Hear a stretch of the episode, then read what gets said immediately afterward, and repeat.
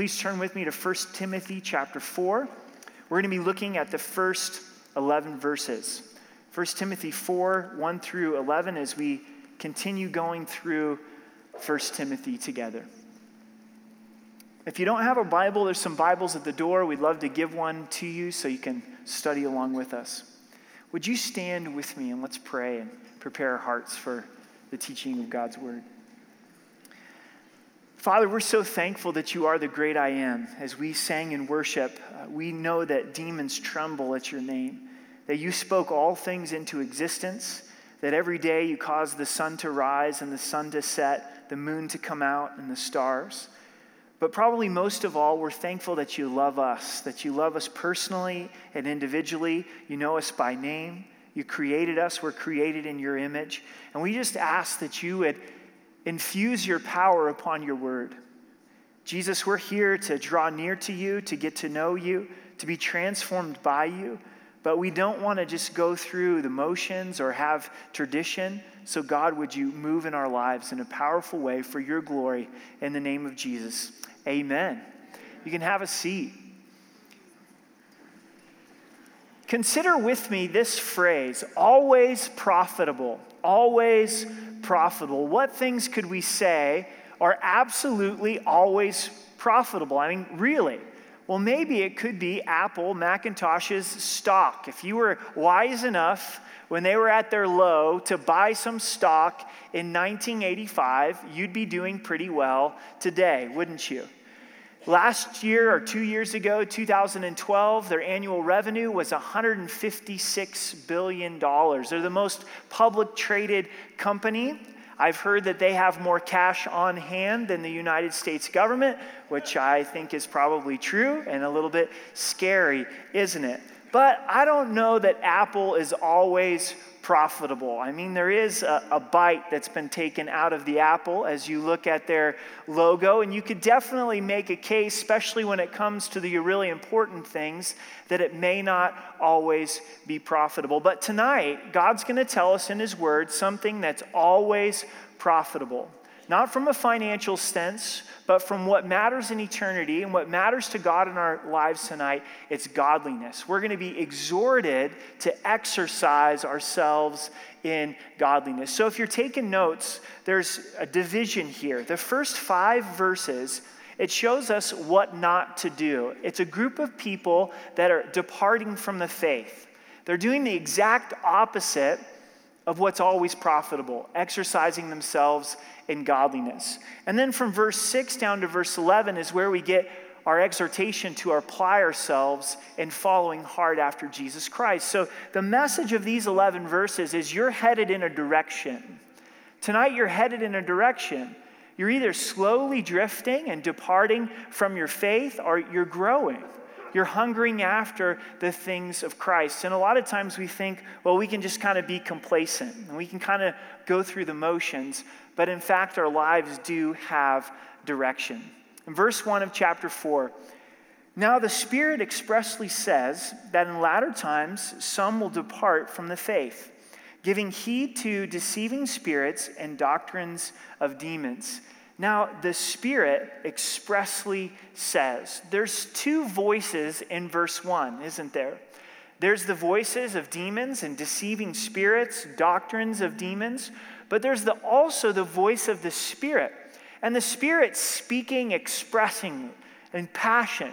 Don't miss this that something's going to happen in latter days. And the Bible speaks a lot about latter days. There's going to be a point when Christ returns when all of this is going to be wrapped up. Don't you look forward to that day when the King of Kings, Jesus Christ, the great I am, lands upon Mount Olives? Many things leading up ultimately to the coming of Jesus Christ. But one of those things is the spiritual condition of people's hearts.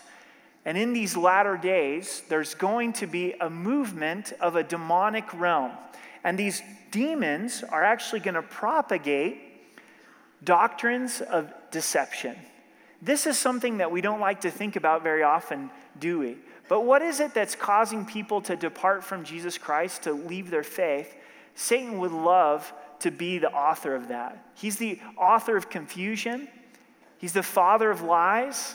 So we tend to just look at the surface of false teaching and we don't understand that Satan's behind it. What's one of the quickest ways to get people to go to hell? To try to convince them that they're good enough through religion and they don't need Jesus Christ to die on the cross for their sins. So you can look at all of these different false religions and they have a demonic origin.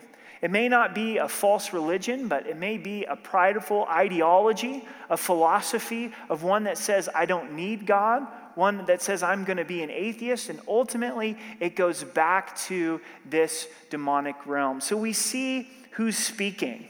We see that the Spirit's speaking, but also that Satan is speaking as well. And notice who he's able to get the ear of, of those who have faith, and they depart from the faith. And this is where they end up. And that's probably the most tragic thing of our text this morning is you have a group of people at one particular point that had faith in God, that were pressing into the things of God, but they departed. They drifted away because of what they were listening to. This is your job. It's not mine, but it's yours. I have the same responsibility before God, but someday you're going to stand before the Lord for what you believe. And you can't just take someone's word for it. You can't take my word for it, or Pastor Ed's word for it, or Pastor Kent's word for it, or you can't take Grace FM's word for it, or your favorite commentary's word for it. You've got to go to the Word of God. And we know when FBI agents are trained to find counterfeit money, what do they spend their time with? They spend their time with the genuine. They don't spend their time with fake $100 bills. They spend their time with real $100 bills so they can then spot the counterfeit. And that's going to be the case when you're in the Word of God. When you know Jesus Christ, and you're going to go, this doesn't settle right. This doesn't line up with the Word of God. You'll be able to find the chapter and verse. But I find verse 1 to be eye opening, don't you? That there is this demonic attack that these demons are actually coming up with doctrines. Think about that for a second. Doctrines of demons. What's doctrine? It's claiming the teaching of God. That's why it's so dangerous. It's not just that they're out there telling lies, but they're out there telling lies about God and who God is and what God stands for and the way to sal- salvation. So we now look from verse 2 to verse 5 of these that have fallen into these deceiving spirits. We know who they're listening to, but now we see what they speak, speaking lies and hypocrisy. So when they speak, they're speaking lies. These false teachers are saying false things about God and they're saying false things about people. And how are they doing it? They're doing it in hypocrisy, they're doing it in duplicity. They say one thing, but they do another. And you should examine the fruit of someone's life. Jesus taught us that you'll know them by their fruits. Wolves, they eat sheep. And so you should watch the diet of someone. And if they're preying on and they're devouring the body of Jesus Christ, you should look for the fruit in their lives. But these are speaking lies about God, about God's people, and they're doing it in hypocrisy. And this is a verse that should stand out having their own conscience seared with a hot iron. If you've ever wondered, how does a false teacher get to the place where he can lie in the name of God? You, you take a particular false religion and the leaders of that false religion, and you go, do they know that they're wrong? Maybe, maybe not. But some of them do. Some of them know that they're propagating lies, and when they first started, it drove them nuts. It's just like the first time when we tell a lie in a particular area. Your spouse asks you, and you really don't lie, you just don't tell the whole truth, right? And all of a sudden, your conscience is like, wah, you know, don't do it, right? But then you step over that and you step over it, and at some point, you can sear your conscience. So we see who they're listening to. They're listening to demons. We see what they're speaking, but we also see what they've seared, what they've cut off, like a nerve that no longer feels. It no longer has feeling. And could it be in some area of our life tonight that you've cut off your, your conscience? Remember, we've talked about conscience in this study of 1 Timothy. It's your moral compass that God's put inside of believers and unbelievers to alert that, hey, this is wrong. The Holy Spirit works through our conscience and heightens our, our conscience. So we should be very careful to not continue into sin, to not step over these boundaries that God has given to us, because at some point we'll lose feeling. But you're not beyond hope if your conscience is seared tonight and you feel the conviction of the Holy Spirit, because God's a good God. Amen? And as we come to Him in brokenness and repentance, we confess our sin to God, we agree with God about our sin, He's going to forgive our sin. He's going to bring us back into that right place. In verse 3, this is what they teach. We've seen what they forbid, but this is what they teach. In verse 3, forbidding to marry and commanding to abstain from foods which God created to be received with thanksgiving by those who believe and know the truth. False teachers always take away from God's word or add to God's word, and many times both. many times both. And these guys are adding to God's word in this area of legalism, and they're saying if you really love Christ, then you're not going to be married thinking that anything in the physical was less spiritual. This false teaching had got propagated to such a point that Jesus didn't rise from the dead physically because, well, that's not spiritual to have a physical body. But we know that's heresy, isn't it? Jesus had a physical body, that the spiritual is good, but also that the physical is good, that God has created the physical. So, false teachers will often come in and they'll want to add to the commands of God's word. And we oftentimes are really guarded about not taking away from God's word as we should be, but you be careful that you don't add commands to God's word either. You don't lay heavy trips on people that God hasn't put there. If God said this is a blessing, enjoy it, and then you're saying in God's name, no, God frowns on that because you're the heavy, I love Jesus guy, you're the, oh yeah, I've got the, the right on this. No, you're ripping people off from the life that God has for them. And that's what these guys were doing. They were coming in, and you could picture them with all their spiritual talk, and oh, I see that you've got a real love for God, and you're engaged. Uh, yeah, God forbids for you to be married. If you really want to have a life that's sold out to Christ, then, then you'll, you'll be single. And we know that God has called some to be single, and 1 Corinthians 7 addresses that the freedom that's found in, in serving in your singleness. But in no way is God condemning marriage or God saying that marriage is to be forbidden. And also, food. That food is to be enjoyed and it's to be received with thankfulness unto God. So, not only are they saying, hey, you, you can't be married, but you know that bacon cheeseburger over there? Well, you can have the beef and you can have the bun if it's gluten free. If it's gluten free, you can have the bun. But you can't have the bacon. And see, it wasn't an issue of health. They're not arguing health here, they're arguing spirituality. They're saying if you, if you really love God, then you, you won't have the bacon. Or, you know, that ice cream there, if you, if you really love the Lord, you, you would not have that, that ice cream. And what's God saying here? It's to be enjoyed, that God created these things to be received with thanksgiving by those who believe and know the truth. Marriage is really under attack and always has been. And have you ever wondered why? Why is marriage under attack? Because it bears the image of Christ in the church.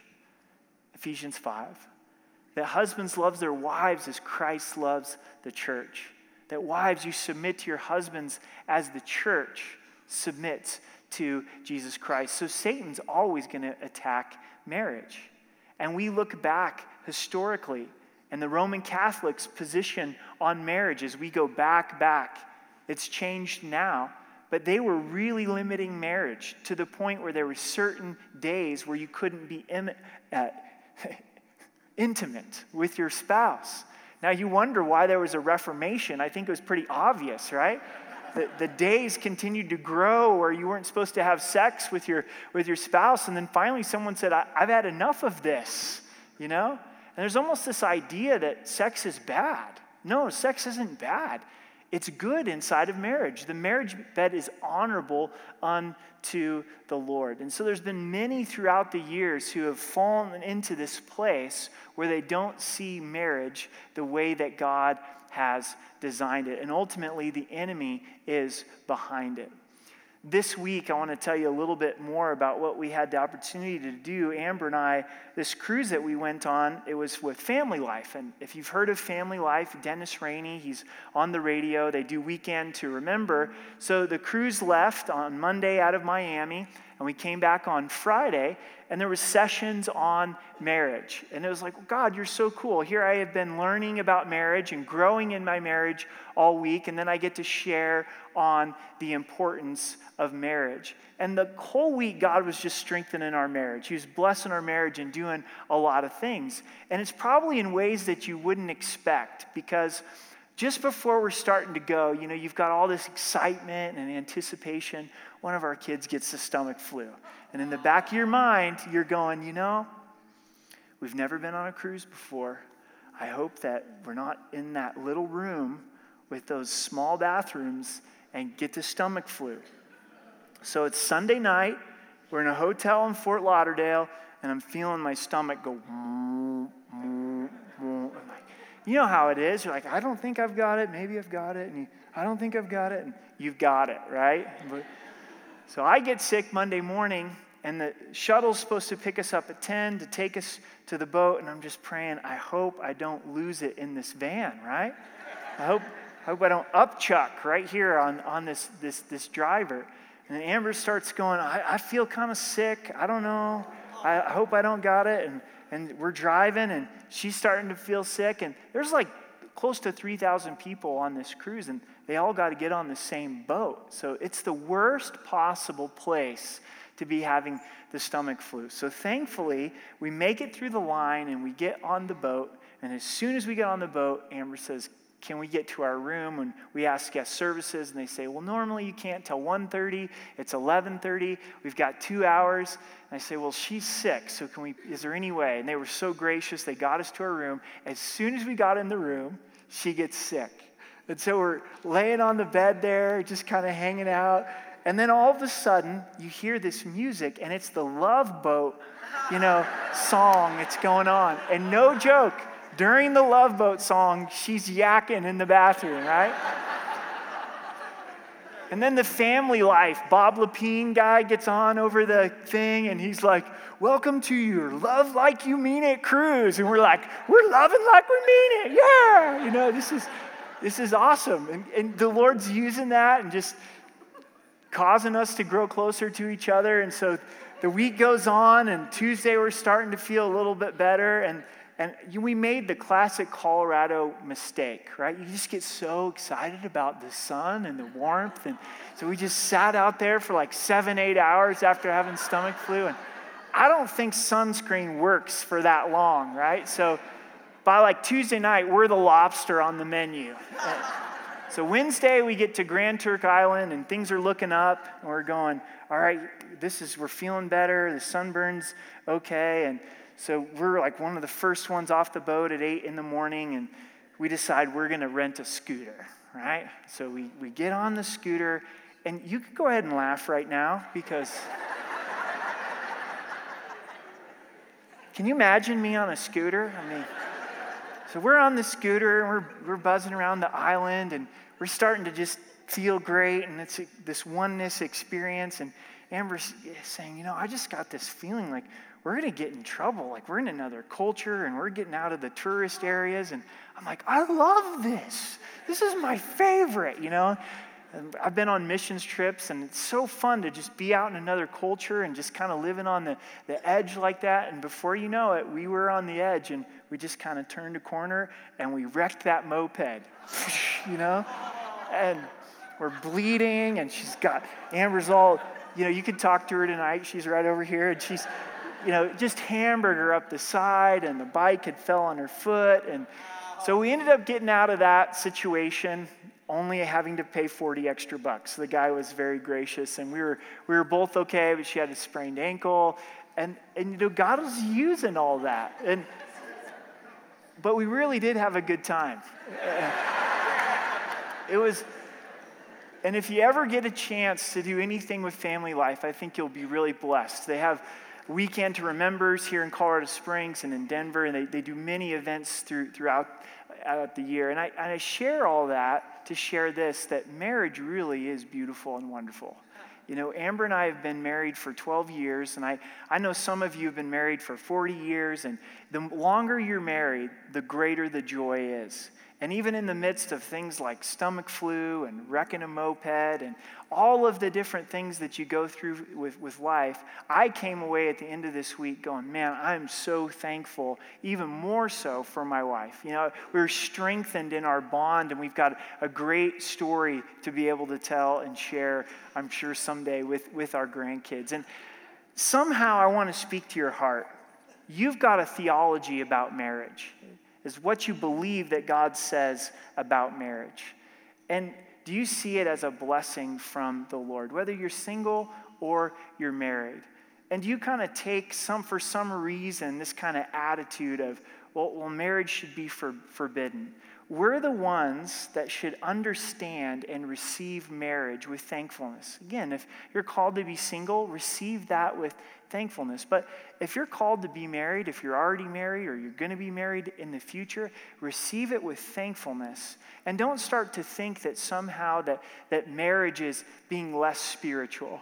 No, it's exactly what God designed, and to be receive it with thankfulness and the food to be able to receive with thankfulness. So let's go on with these next few verses.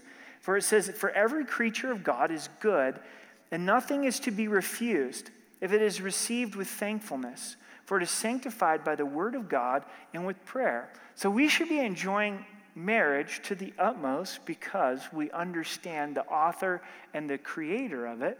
Also, we should be enjoying our food more than someone who doesn't know Christ as their Savior. And it gets a little tough sometimes at meal times to really stop and be thankful for our food. But this is a great habit to do. And it's not so much about the words that you say, but your heart of God. I know there's people starving in the world, but you've given this to me. And not only have you given this to me, but you've made it taste good. And you've come up with things like lemon pepper and cayenne pepper and, and oh, spice. And Father, you're such a good God. And you taste something that you really like, and you oh, Lord, you're just so good. And I'm looking forward to the marriage feast of the Lamb. It includes marriage and food, but I don't think it stops there.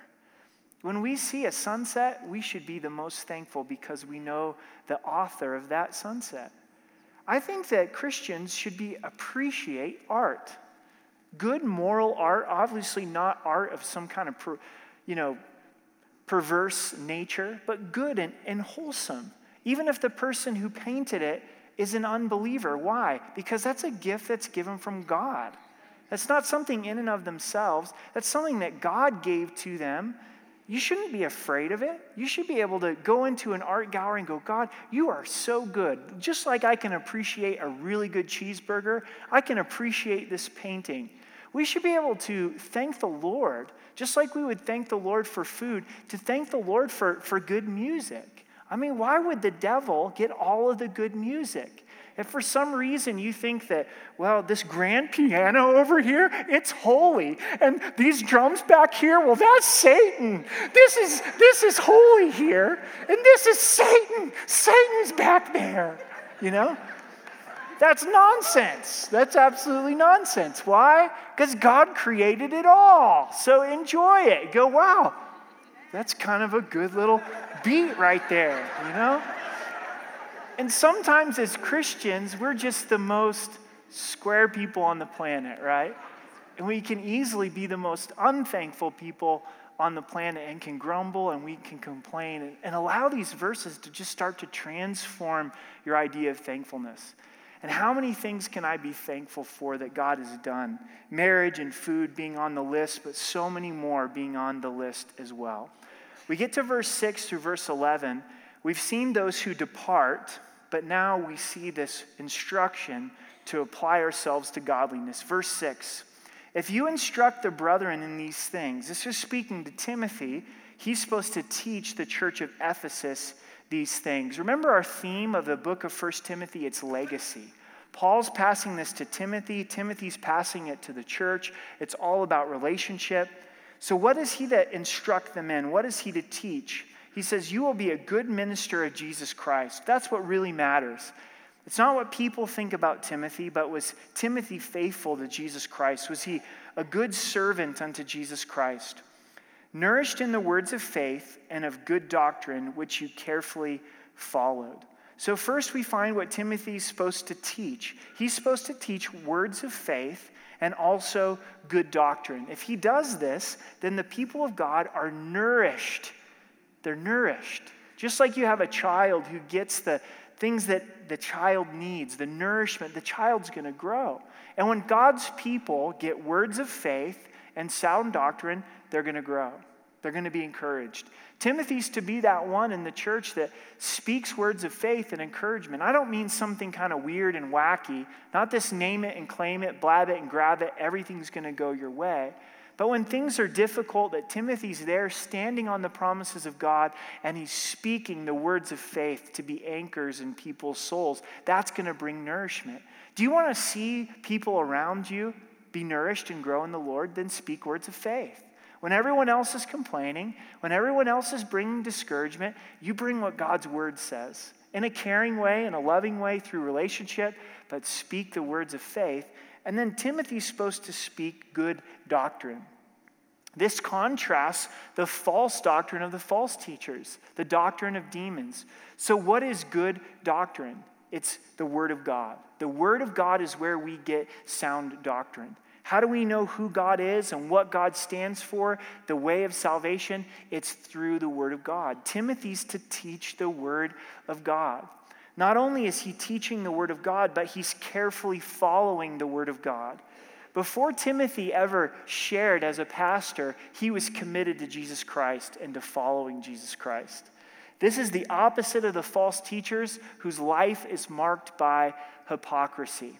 In Acts chapter 1, speaking of Jesus, it says the things that he did and taught. The doing was before the teaching.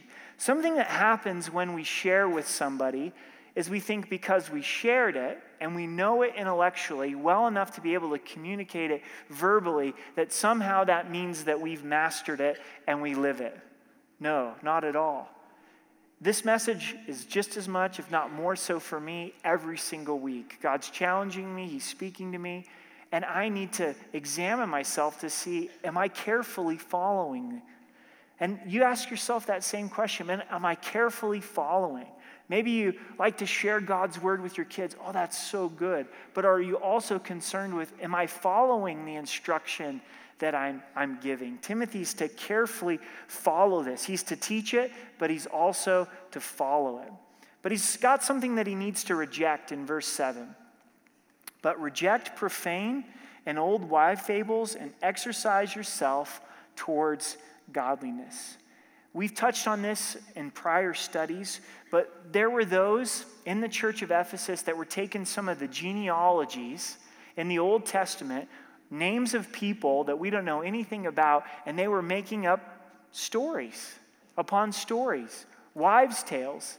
They weren't rooted in the scripture, and it was ripping off, ripping out and ripping off the people of God. And in order to exercise yourself for godliness, there's things that you have to reject. And there's some conversations that are even spiritual in the sense that they're about God, but they're not about the truth of, of God's word. And you've got to sort through that and say, I don't have time for this. I don't have time for this story over here, this wives' tale over here that doesn't have any substance in God's word. The way that you're going to know what to reject is by being in the word of God. One of my favorite books is the book of Nehemiah. He built the wall around the temple that was just built in 52 days and he was constantly fighting the battle of distraction. The enemy was coming to him saying, You need to come and have this discussion in the valley of Ono. And every time Nehemiah said no to the valley of Ono, what did he continue to do? He continued to build the wall. If you're going to have spiritual muscles, if you're going to be spiritually buff, if you're going to be godly and godliness profits all of all things, then you've got to reject some things in order to have time to apply yourself to godliness. Definitely these old wives' fables, the things that are profane, but think for just a moment before we get into the meat of verse 7 all the things that we waste time on. And if we could reject some of those things and use that time to exercise ourselves towards godliness, how much fruit would come. So, continuing in verse 7, exercise yourself towards godliness. Now, some of you just totally checked out right there. Just because I used the word exercise, you're like, that's my least favorite word. Yes and amen. I'm with you on that, right? But it's not the physical exercise, it's an exercise towards godliness. This word exercise in the Greek has the idea of an Olympic athlete, check this, who's competing naked. No thanks, right? But in Paul's day, they would actually compete naked because they didn't want anything to hinder them in their competition. What a great time for God to bring this to us. You've probably been watching the Olympics. I see some USA Olympic shirts this evening. The US Games are happening, the Winter Games are happening right now. And we look at those athletes, and they're an example of discipline, aren't they? They had to reject certain things, put themselves on a regiment. They had to get after it. They wouldn't be an Olympic athlete if they didn't discipline themselves and what God is telling Timothy and telling us tonight is you've got to exercise yourself toward godliness. You've got to get after it. You've got to go for it. You've got to put yourself on a spiritual regiment. We want godliness in our lives, then we've got to say, I got to get into the Word of God. I got to get after it with prayer. I've got to memorize some scripture. And you're saying, well, wait a second. It sounds a lot like legalism. Please don't misunderstand. Legalism is trying to earn or deserve salvation, God's favor. I've got to read my Bible to be saved. I've got to memorize scripture in order to have God's favor. This is the amazing thing about the cross, and I hope you understand this and it warms your heart this evening. Is Christianity approaches as the verdict has already been completed. And what's that verdict? What does the cross tell us tonight? That it is done, it is finished. You go to the courtroom, I go to the courtroom, we're guilty before God, but Jesus stands as our advocate and he says, It is finished. I paid for Eric. I died for Eric. He has my love. He has my favor. He's justified. He's declared righteous. And it's from that place of understanding the gospel that we then apply the gospel in godliness. I'm not trying to earn or deserve God's favor, I already have it. And I'm responding to that grace and using that grace, saying, Lord, would you help me now to be able to apply myself to godliness? Look at the end of chapter 3, because I think it's important to remember the context. Verse 16, 1 Timothy 3, verse 16. You guys still with me? You doing okay? Okay. It says, And without controversy, great is the mystery of godliness. God was manifest in the flesh, justified in the spirit, seen by angels, preached among the Gentiles, believed on in the world, received up in glory. So, who is godliness? It's Jesus. He's the mystery of godliness. And as He's completed the work for us, we appropriate that. We apply the gospel to our hearts and our lives. So please understand the difference between discipline and the legalism, but there is an appropriate place for discipline in our lives. We're being challenged to exercise ourselves toward godliness.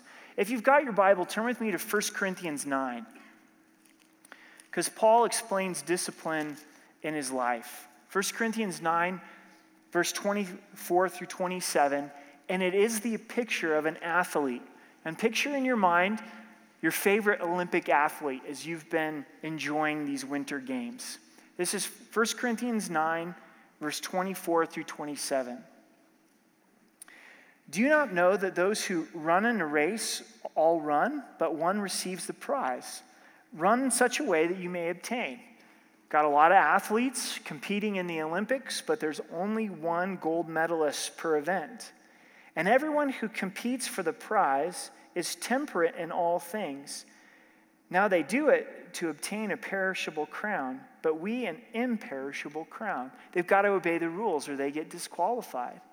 Unfortunately, the Olympics has been infamous for some athletes found doping, right? And so they lose their medals and it gets stripped from them as they're drug tested. And so he's saying, they obey the rules so that they can have a crown that perishes. Time has a way of trashing your trophies. If you were a state champion in high school, nobody knows today and nobody cares, right? Time has a way of trashing your trophies, and it's a perishable crown.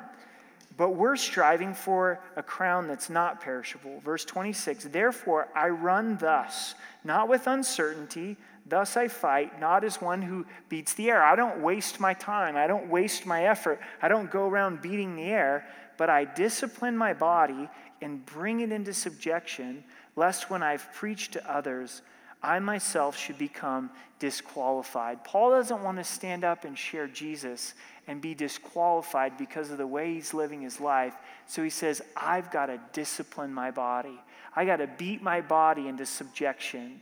I've got to exercise myself towards godliness. Church, this is where rubber meets the road. Is there's going to be some mornings where you wake up and you're like, "Oh, I just want to read my Bible today." And you've got all of the right emotions that lead up with reading your Bible. And then there's other days where you're going to wake up and you're going to say, "The last thing I want to do on the planet today is read my Bible." And that's when discipline comes into play and we discipline our body and we go, God, I know you're good. I know this is your love letter. And even though I don't feel like it today, I'm going to enter into it. Have you ever pushed through discipline and got to delight? Got all the feeling of drudgery and discipline, but then ultimately you get to that place of delight. Maybe you've thought for some reason in your Christian life that it, it's always just going to come easy, or you're always going to feel like it, or some magical thing is just going to happen and then everything's going to come in place. Sometimes God moves that way. But more often than not, He wants us to discipline ourselves. He wants us to get after it, not to do it in our own strength, but to apply ourselves, relying upon His strength and saying, I need this godly discipline in my life. If you're still with me, go back to 1 Timothy chapter 4, and we see the reason why. This is the, the reason why that we're to apply ourselves to godliness. In verse 8, for bodily exercise profits a little. That's my life verse right there.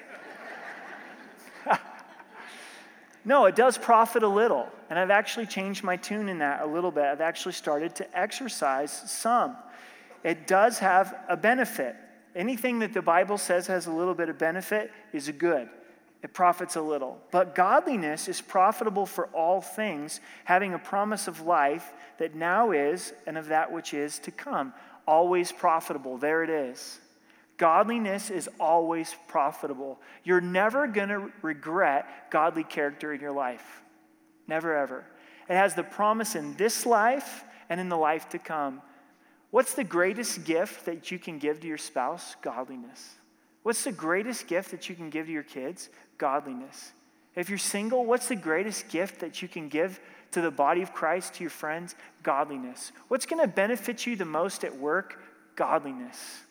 And I'm not talking that it's going to result in paycheck and a promotion and more money, but God's going to be glorified in your work. And you're going to be able to be a testimony of Jesus Christ. It's going to be profitable at work. Every place that we step our foot through this life, godliness is going to be profitable. It says this about Jesus in Hebrews. He was anointed with gladness above all of his fellows because he hated wickedness and he loved righteousness. Jesus was the happiest guy on the planet because he hated wickedness and he loved righteousness. Holiness, it means wholeness. It means wholeness. See, godliness, it's the best thing for my life. That's why I never regret it. So, sin is a moment of pleasure for a lifetime of pain. We choose the pleasure.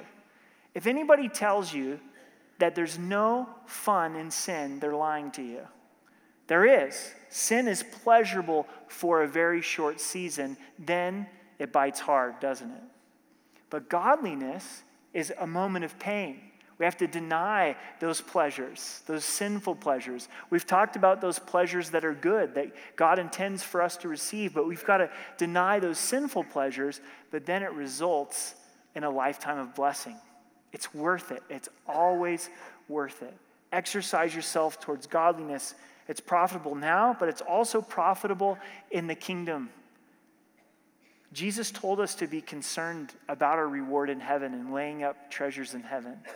I think the greatest reason why is because we get to lay down those treasures at the feet of Jesus. We get to lay those crowns down at the feet of Jesus.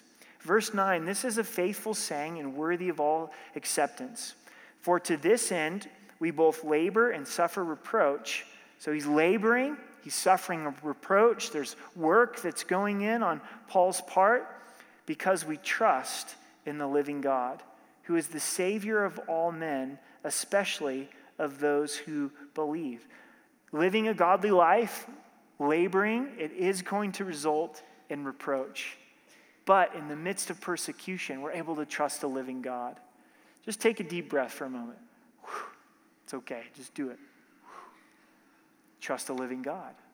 In this midst of applying ourselves to godliness, it's not removing our trust in God and putting it upon ourselves, it's trusting in the Lord. It looks something like this God, I can't do this on my own. I've tried a hundred times before, a thousand times before, and I've failed. But you tell me in your word that you want me to live this way, so I'm going to try again today. And I'm going to ask for the power of your Holy Spirit. And when I come with this temptation, would you help me to say no? We're trusting in a, a living God. If the Lord allows godliness as a fruit in our lives, but then there is persecution, we trust that to the living God. Say, okay, Lord, this is what you have for me. You died, you paid the price, and I trust you. He was the Savior of all men, especially those who believe. Jesus died for all, but it's only those who believe who are saved. These things command and teach. Timothy's to command these things, but he's also to teach these things. There's a time lovingly to give an exhortation to get into someone's face. That's the command part. But then there's also a time to teach. There needs to be a balance in both of those things. So here's a few applications tonight. They're going to come up on the screen. And the reason for that is maybe write them down, pray about them, but we want to apply these things. And the first is this deception from the enemy is very real. Deception from the enemy is very real. There's doctrines of demons, there's those that will depart from the faith in the latter days. So we want to be very careful for what we believe, what we follow, especially what we believe about God. And then the second is sound doctrine is to be carefully followed. Sound doctrine is to be carefully followed. Sound doctrine is the Word of God, and the Word of God is to be carefully followed. Maybe you're finding yourself that God's Word is boring. Here's just one thing tonight that may just be a little jolt to your system. Every time you come to Bible study, come asking God to show you one thing to apply to your life. Every time you open your Bible, in your devotions in your quiet time, get a pen and paper and say, God, show me one thing that I need to apply to my life. I want to be a doer of your word. Doctrine needs to be carefully followed in our lives. And then the last is this is get after it. Get after it. Start exercising and exercise yourself in godliness. Find an area that you're weak in and apply yourself and go for it. Say, Lord, I want to be more godly in this way. And instead of believing the lies of the enemy, remember, you're coming from the final verdict already. It is done, it is finished. You're loved by God, He's forgiven you of your sins. Jesus has done all those things that we read at the end of chapter 3, but now it's time to, to get after it. And maybe it is making sure that you have time in the Word, making sure that you have time in prayer. Maybe it's a certain area of, of struggle that continues to bring defeat in our lives, to press into the Lord and say, okay, God, I'm going to exercise myself in godliness.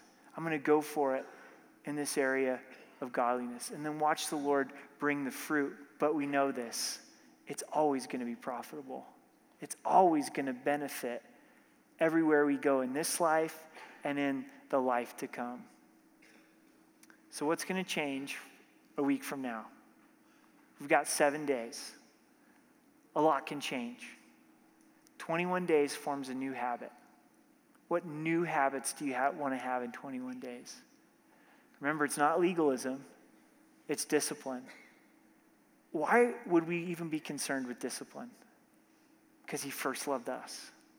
See, when we realize his love for us, then that motivates us and moves us to a place of discipline. You look at young couples when they're dating, and you might call it discipline that they spend time for each other. They call it love, don't they?